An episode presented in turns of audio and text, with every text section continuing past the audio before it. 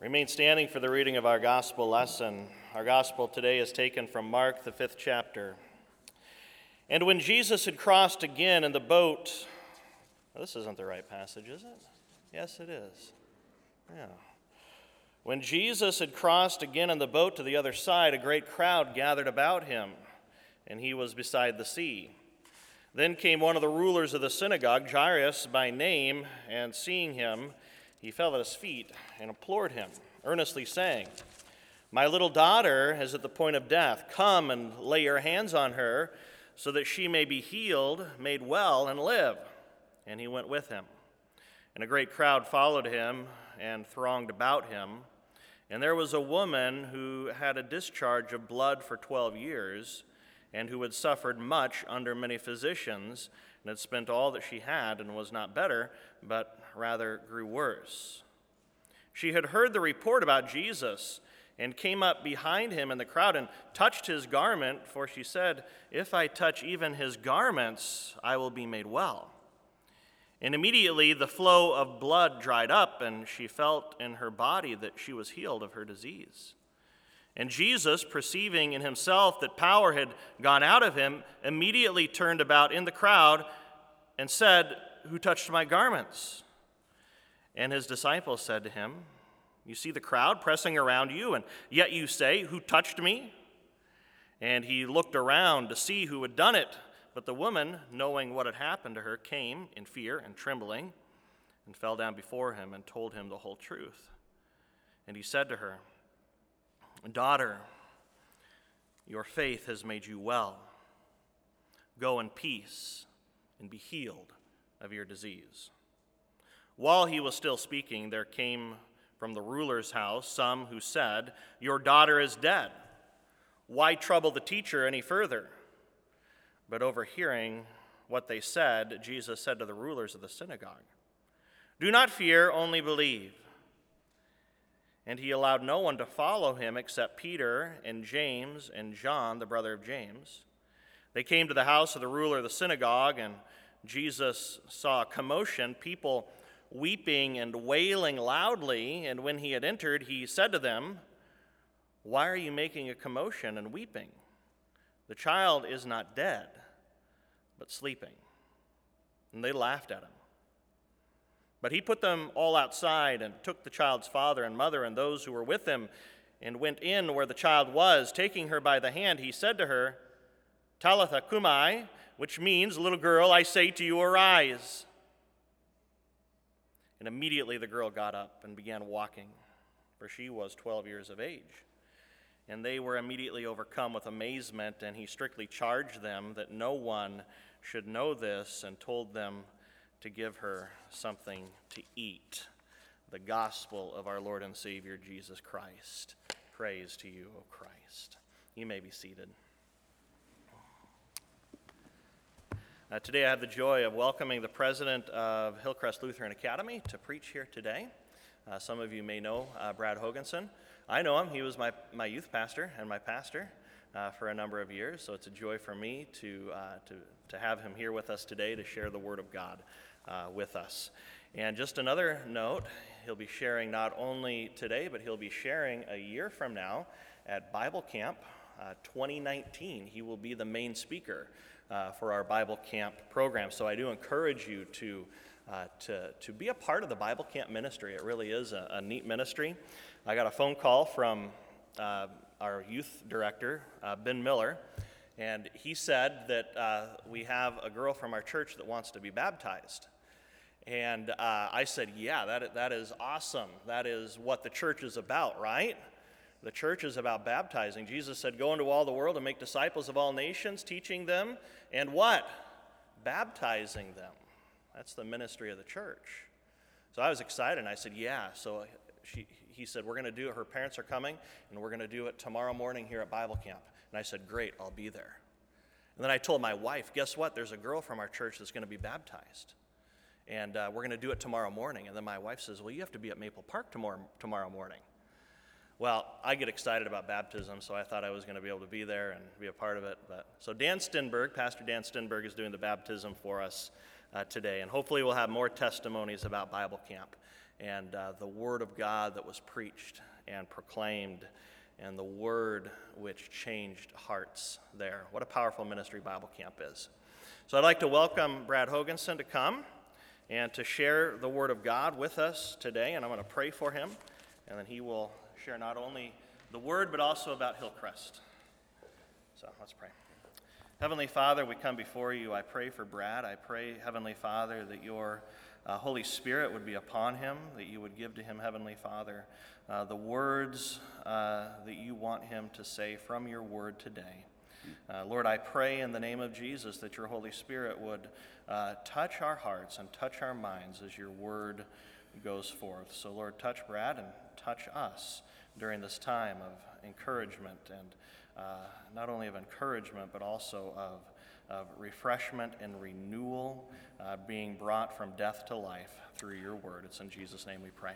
Amen. Amen. Thank you. Thank you. Yeah, you're welcome. Um, there's a lot of wonderful things kids coming to faith, wanting to be baptized, but to have one of your boys pray for you, I just want you to know that was pretty special. Uh, so you need to know something about me, maybe. Um, I, I, get around the Word of God and I start to, uh, I get a little weepy sometimes. So if that happens, uh, we'll just trust that that's the Holy Spirit and not me being a big baby. Um, so uh, I love to proclaim uh, the Word of God. So thank you so much for the opportunity to be here with you. Uh, today, today marks year one in the books for me as uh, president at Hillcrest Lutheran Academy in Fergus Falls, Minnesota. And I will tell you this I lived in the Pacific Northwest for about 17 years. I will take this rain every single time. Here's the deal with rain you never have to shovel it, nobody ever makes it into a ball and throws it at you. There's a lot to love about the rain. Uh, anyways, I, I um, am just thrilled to be here with you. Tell you a little bit about Hillcrest Lutheran Academy. Hillcrest is, is your school. It's uh, our Church of the Lutheran Brethren uh, school. We are uh, grades 7 through 12. And for our high school, 9th through 12th grade, uh, we have uh, dormitories. We're also a day school, but predominantly we're a, a boarding school uh, for the Church of the Lutheran Brethren and for the church at large. I graduated from Hillcrest in 1984.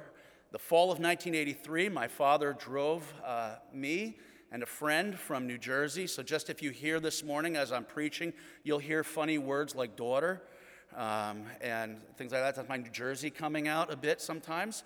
And uh, he dropped me off at the front steps. Those kind of, if you've seen pictures or if you've been to Hillcrest, it's got it's this beautiful 1901 building. We call it the castle. And uh, my father dropped me off at the front steps of the, that school and said to me, Brad, I'll see you at Christmas if you know what I mean. I knew fully what he meant um, because God was still in the, in, the, in the work of transforming me. I was a new believer at that time. I was a, well, there was a high likelihood I might go home earlier than Christmas, and, uh, and I made it. God began his transformative work in me. Um, kind of taking some of the, the edges off of me, restoring broken places in me. And uh, God is still at work at Hillcrest Lutheran Academy, uh, doing the same thing today.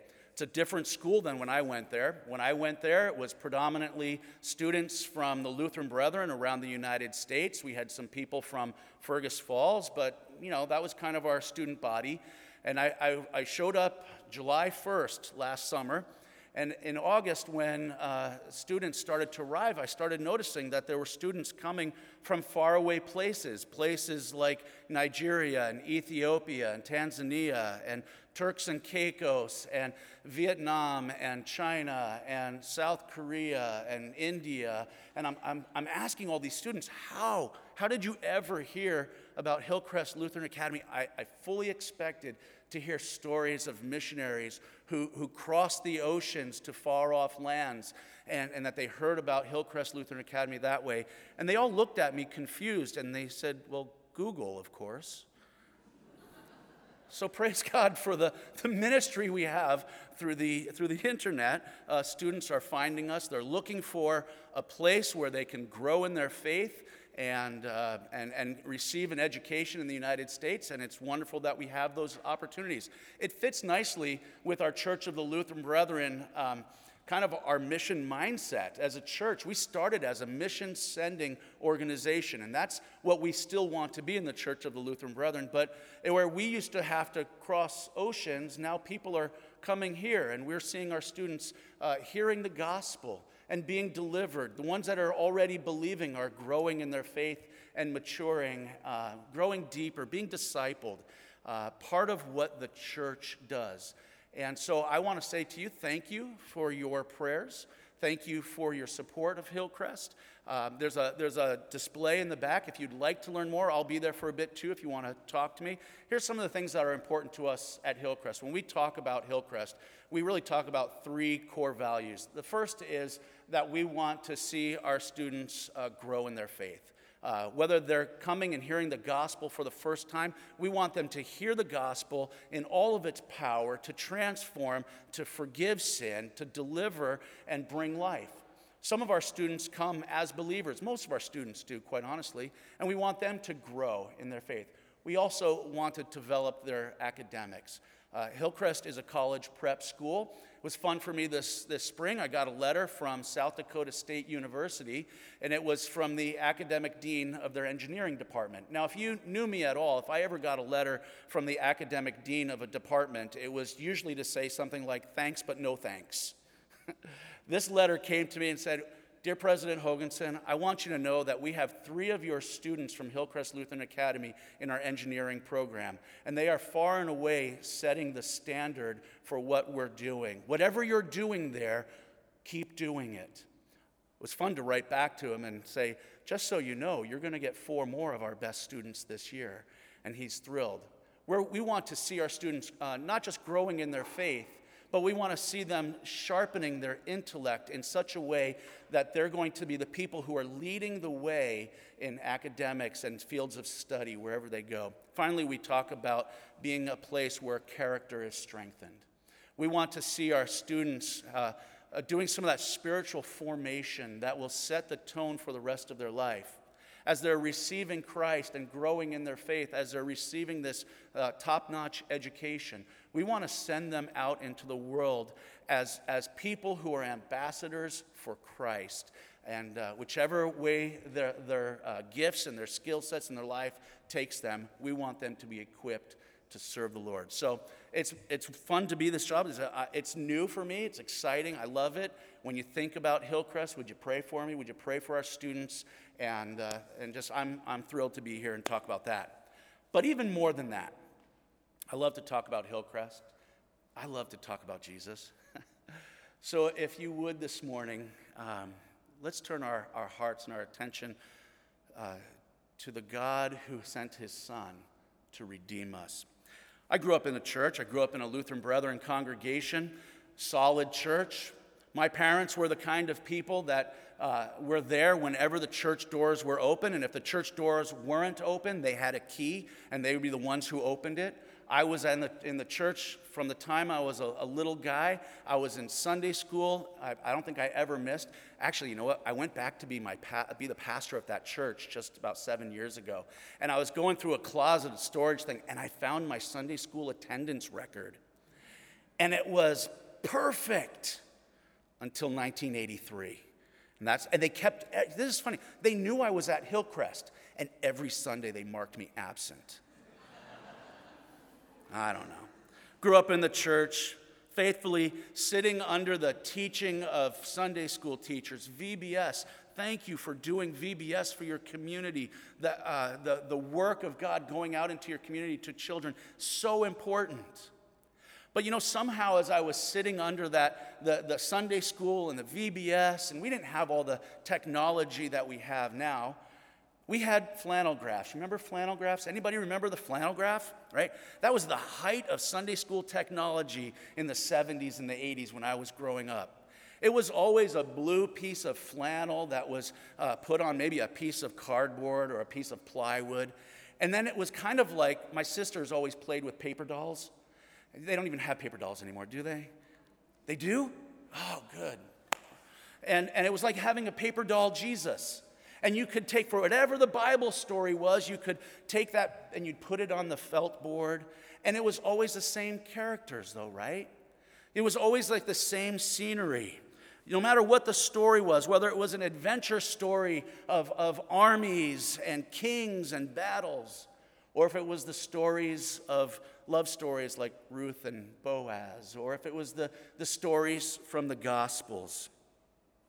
Well, I remember thinking that Jesus was just too perfect. If you remember the, the, the, the, the flannel graph Jesus, his hair was perfect, his skin was perfect, his posture was perfect. He, he had, we, we had this really fancy one. We had like a little thing in his arm so his arm could go up or down. That was the height of our technology. And he always had what I always called, because I had a G.I. Joe with a kung fu grip. And I always thought Jesus had a kung fu grip because his hand was always like this. So whether he was talking to his father or whether he was talking to the people, this was Jesus. And somehow in my mind, I had this idea of a one dimensional Jesus that I couldn't relate to. And somehow his hair was always perfect. His white, his white robe with the blue sash, always perfect, never wrinkled, never stained. He was too perfect. He was unattainable for me. He was contained. He was detached. And this was kind of the Jesus that I knew as a child. And that's not the fault of my Sunday school teachers. That's not even the fault of flannel graph. That was my heart issue. Somehow I could keep flannel graph Jesus detached from my life. As I grew into my junior high years and into my high school years, uh, there was some hurt and some brokenness and some bitterness that I was just carrying with me. And on the outside, I, I looked like the, the church kid. I remember, and, and at school, I was this other kid. I remember ki- parents in the church saying things to their kids, if only you were more like Brad. And they were like, if only you knew. I had detached myself from this Jesus that I didn't really know. I just knew about him. And it was my junior year in high school. I went to a camp. And I heard the gospel proclaimed in such a way, I like to think of it as it's in such a winsome way, a way that I could understand a God who loved me and a God who sent his son to deliver me from my brokenness, to forgive my sin, and to set me free. And I remember that moment when I believed I was set free. God began his transforming work in me. And as I read through the scriptures then, and particularly the Gospels, I didn't see a one dimensional Jesus anymore, but I saw a Jesus who was alive, a Jesus who loved, a Jesus who walked, a Jesus who cared, who interacted, and who, who spoke with people, who loved people. And that was the Jesus that I needed. The Jesus who was the redeemer of the prodigal, the Jesus who was the healer of the sick, the Jesus who was the giver of life to the dead, the Jesus who said to the broken, who said to the downcast, to the outcast, I'm here for you. That's who we meet in our text today that Pastor Adam read we see in our text today that Jesus had crossed over the sea. In just the chapter before that, he crossed over to a Gentile place, to a place where he was most likely to be rejected. And as he crossed over, you know the story that the, the wind and the waves stirred up, and there was a storm, and his disciples were afraid. And they said, Jesus, don't you even care? And he spoke to the wind and the waves, like we sang this morning. And the wind and the waves obeyed. He said, Be still. When he got there, the story goes on. Mark, as he tells, Mark tells the story so fast, doesn't he? Everything is immediately, the next thing, right away. We see the man who was possessed by demons. Jesus delivers him. It's interesting in that text, Jesus says to the man, I want you to go and I want you to tell everybody about what you have seen and heard. I want you to tell everybody about what you've experienced. And yet, at the end of our text today, he says, Well, keep this to yourself. Isn't it funny that God tells us to go and tell, and so often we don't? But when He tells people in the scriptures, I don't want you to tell anybody about what happens, they can't contain it. It can't be contained. This is what the gospel is like. He's returned now in our text back to the other side of the sea, and a great crowd gathers around him. That was often the case, wasn't it? We see that in the scriptures. Paul goes on to say in his, in his letters that the Jews were always looking for a sign. They always wanted to see the miraculous. They were always gravitating toward the, the magnificent, the spectacular. And they heard the stories about Jesus. And so they, they would gather wherever he was in great crowds. Mark tells this, and then came a ruler. Now, I'm not a guy who really likes conflict. But I know that as I've read through the, through the gospel accounts, that every time a ruler from the synagogue shows up, there's going to be a conflict. They're the ones who were always complaining about Jesus. They were the ones who were always challenging him. They were the ones who were always trying to, to trip him up and to trick him. Well, not always. Nicodemus was a ruler, and he came and he wanted to hear about, tell me more about this new life. We see a ruler come. His name is Jairus. And he doesn't come to trick Jesus, he doesn't come to trip him up. He comes out of desperation. You see, his 12 year old girl is dying. Matthew's account says that she was already dead. So I don't know if she was already dead or if she was maybe just, uh, it was so far gone. This was a last ditch effort. Maybe he just was like, maybe she had already died and he was heading there to see if Jesus could do something. We see later on in the account that when they showed up at the house, the mourners were already there. And here comes this man, one of the rulers of the synagogue, one of the guys whose job it was to make sure that all the rules were followed. He was a rule follower, he was a rule enforcer. He wasn't coming to complain about Jesus healing on a Sabbath. He wasn't coming to confront him about how his disciples are eating on a Sabbath or how or, or, or, harvesting or working on a, on a Sabbath or that they're not doing the ceremonial washings just right. All of that is in the past for him because he has one single purpose. Jesus, would you come? My daughter, my little girl, the love of my life is at the point of death. I remember when my wife came to me and said, Brad, we're going to have a baby. If you've ever been in that spot, you know that in that moment, in a split second, all of your hopes, all of your dreams, all of your aspirations, all of your love is immediately transferred to that child who you've not yet met. He had 12 years with his little girl. We don't know what her disease was, but we know that it was taking her life. And this was, it was approaching the end, and he had no other option but to go to Jesus and say, If you would just lay hands on her, she'll be healed. That's an audacious request. It's an outrageous request from a ruler of the synagogue, especially if she was already dead because the ruler of the synagogue would have known all the Levitical laws about touching a dead person. They had these rules, these laws, and they were for the good of the people. They were to help prevent the spread of disease. But Jesus, if you would, if you would do this, my daughter would live. There's no time to waste. Here's the thing about Jesus He's all about bringing dead people to life. Does that still today. And he says, I'll go. Let's go. And Jesus, this man, his disciples, and the crowd. Thanks for the crowd, right? It's this kind of intensely personal thing for this family, and the whole crowd is coming to see what's going to happen.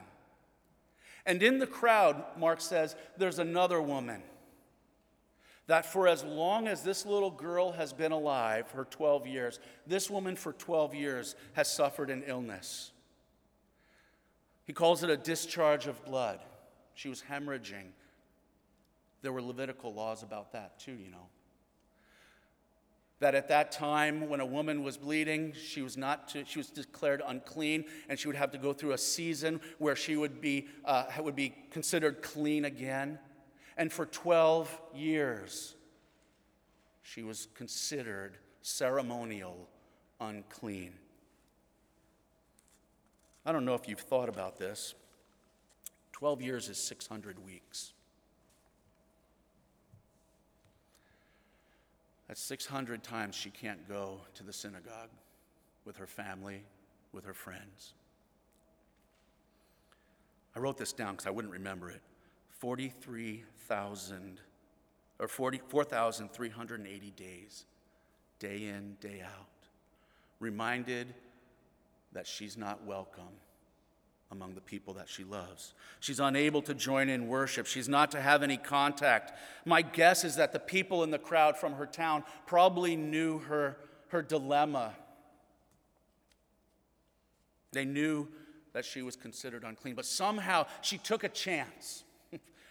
She'd heard about Jesus. She takes a chance and she works her way in through the crowd. And I don't know if the other people in that crowd avoided her if they knew her. And somehow she, she works her way through the crowd. And, and, and, and Mark says that she slipped in behind Jesus. She didn't even approach him from the front. And this was what she was thinking if I could only touch just the hem of his garment, I'll bet I'll be healed. See, here's the thing Jairus says, touch my daughter. She wants to just touch Jesus. But in the moment of that touch, according to the ceremonial laws, Jesus would be considered unclean also. She does this, she slips in, she, she touches the, just, just his garment. Suddenly, that super white robe with the blue sash doesn't work anymore. This is real. This is not one dimensional Jesus. This is Jesus, God incarnate in the flesh, God with us. And in that moment, she knows she's been set free. She knows she's been healed. And Jesus knows it too. He, he felt power go out from him. And he, and he asks this ridiculous question Who touched me? His disciples even were like, Jesus, what's your deal? Jesus, there's people everywhere. Everybody's bumping into you. And you're asking who touched you? And he turns around, and the woman is found out.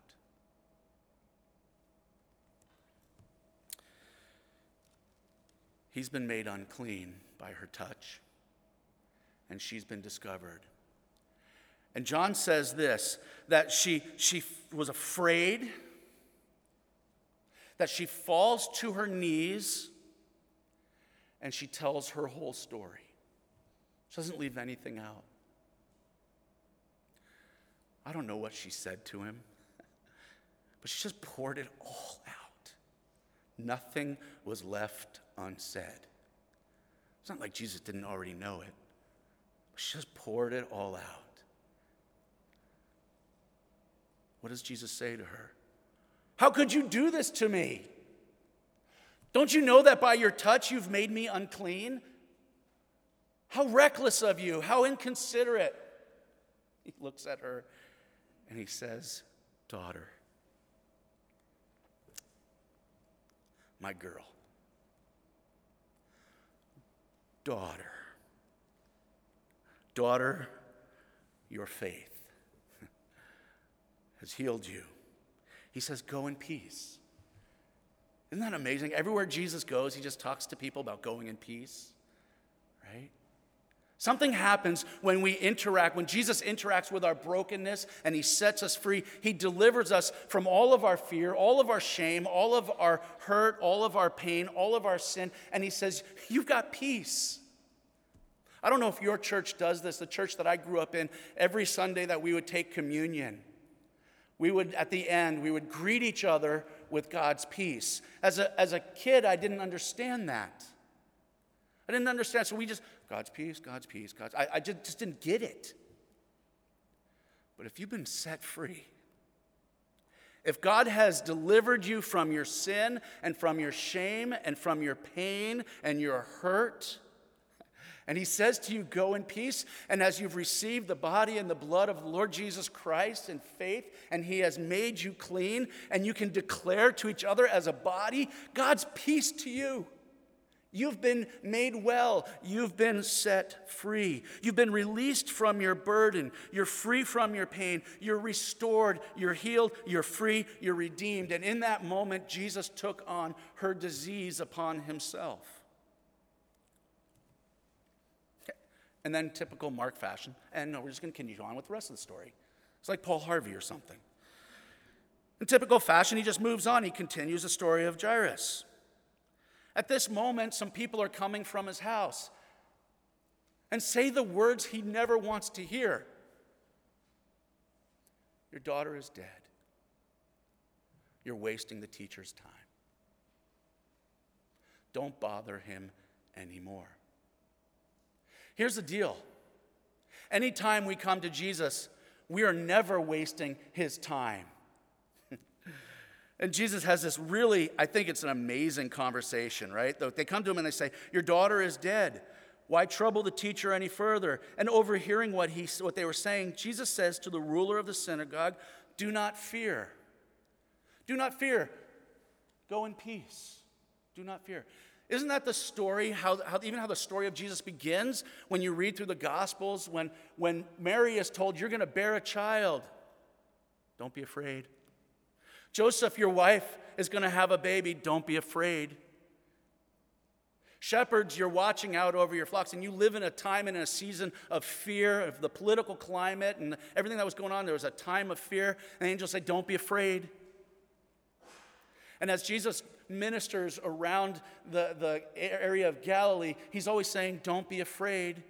What's, what, what did Jesus say when he, when he was outside, when he was resurrected, right? And, and, and the ladies come to the tomb. He says, Don't be afraid. What is Jesus saying to us? Don't be afraid. Just believe. And he does this remarkably beautiful thing. He said he allowed no one to follow him except Peter, James, and John. He said to the crowd, This is not for you. And he calls Peter, James, and John and Jairus. And they enter the house, and the people are already there. The mourners are already there. They're already weeping. They're already crying. They're, experiencing the thing that, that we should never have to experience. If you remember the story of Jesus at Lazarus' tomb, he wept. Why? Because since the fall, death entered into our world, and we weren't created to experience death. But Jesus has defeated death and defeated sin. And so he says this Why are you making a commotion and weeping? She's not dead, she's asleep. And they laughed at him.